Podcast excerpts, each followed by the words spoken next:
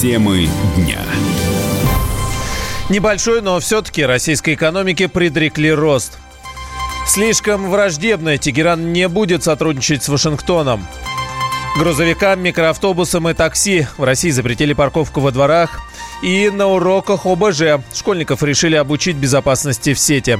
Все подробности далее. Вы слушаете радио «Комсомольская правда», в студии Игорь Измайлов. Всемирный банк прогнозирует рост мировой экономики. Как сообщается в докладе организации, в ближайшие 3 года темпы будут увеличиваться на 0,1% до 2,7% к 2022 году. Что касается России, но тоже ожидается рост, правда, умеренный, на уровне 1,8% к следующему году. При этом добыча нефти в нашей стране обещает, что сохранится на стабильном уровне.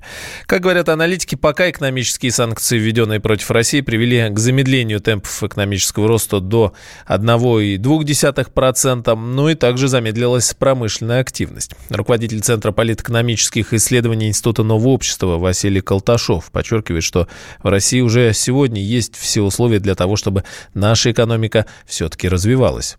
Насчет российской экономики более-менее понятно. То есть мы сейчас уже видим перспективу роста на основе, во-первых, обновления транспортной и иной инфраструктуры в крупных городах. Это уже довольно серьезная основа для, если не роста, то оживления. А дальше мы можем добавить сюда высокоскоростные железные дороги, их строительство в России. Если оно будет развернуто, как крупномасштабная программа, то рост, конечно, будет очень серьезный. Опять же, важно, чтобы здесь не было протечек коррупционных и тому подобного. Импортозамещение, естественно, и наращивание экспорта и расширение линейки экспортируемых товаров. То есть максимальная переработка собственного сырья. Чего в нулевые у нас практически не делалось, но вот после 2014 года очевидно, что такая перспектива существует. Это если говорить о России. Какие у нас основы? Ну, сельское хозяйство я не упомянул, естественно, тоже. Туризм. Очень потенциал большой. Москва, когда был чемпионат мира по футболу, она, наверное, впервые приняла столько туристов, сколько должна принимать каждый год. Но это постепенно туристический поток в Россию будет нарастать. И он уже нарастает. Это вот еще одна основа роста.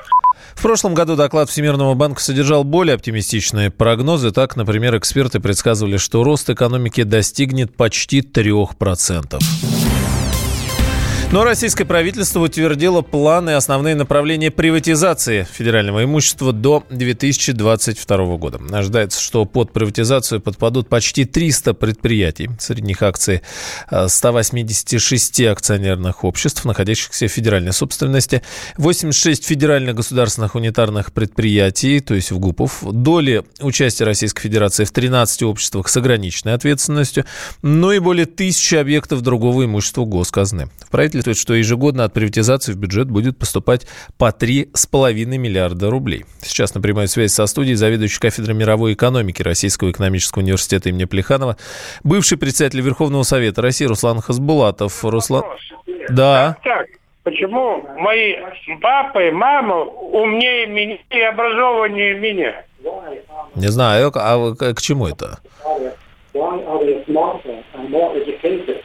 Руслан Имранович.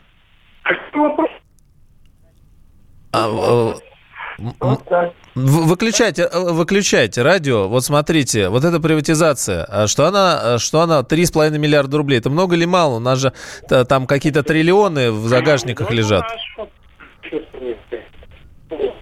А? Ну, мы попробуем пересвязаться, может быть.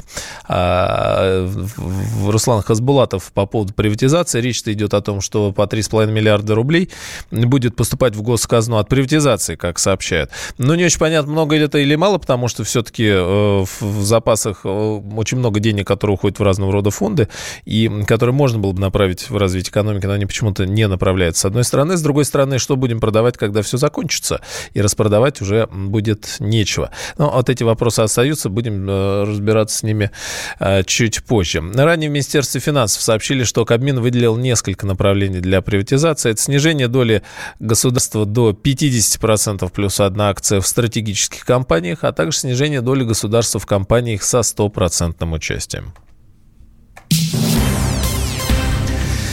Сейчас о погоде. В Москве объявлен желтый уровень погодной опасности. В четверг, то есть сегодня, сохранится сильная гололедица до конца дня. Возможно налипание мокрого снега на все.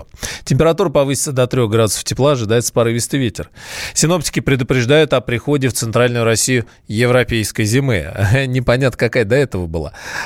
Ну, вот, например, ведущий специалист Центра погоды ФОБОС Евгений Тишковец говорит, что в предстоящую неделю в регионе ожидается мягкий температурный фон, который позволит образовать устойчивому снежному покрову. Но, правда, весь вопрос на как долго.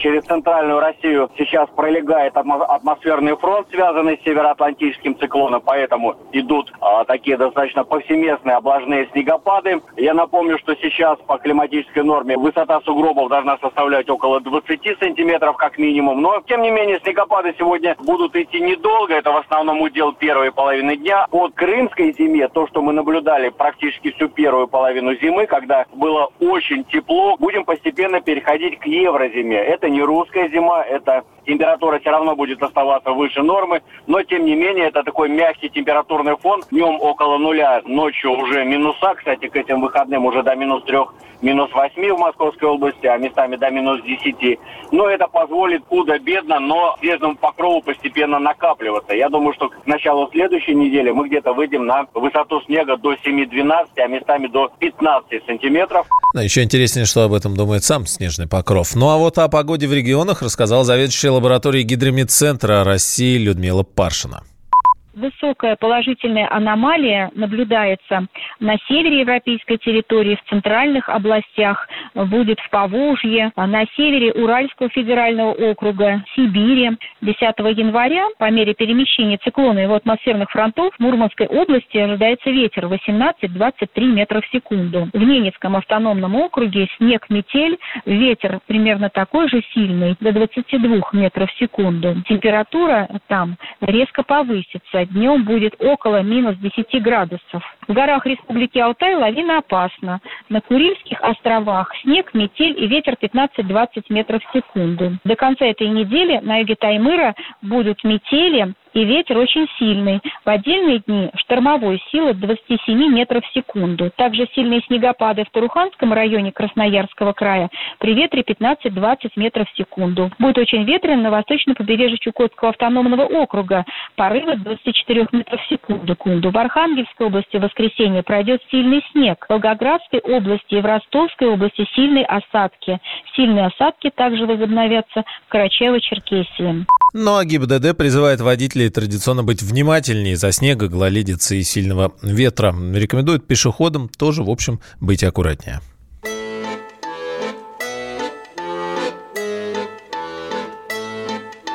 Заметай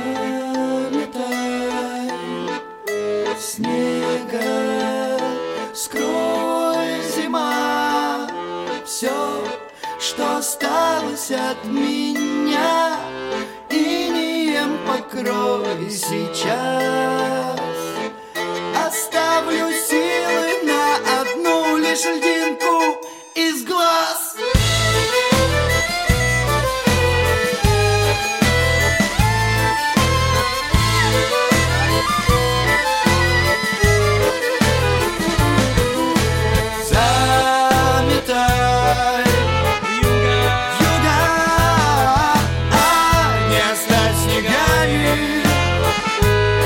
Right.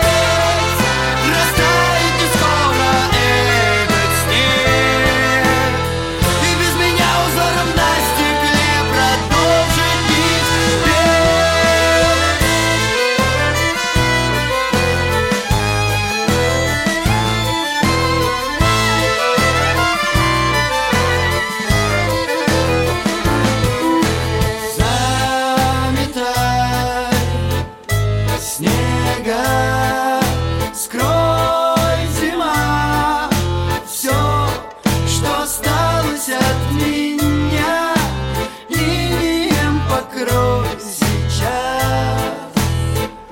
Оставил силы на одну лишь льдинку из глаз.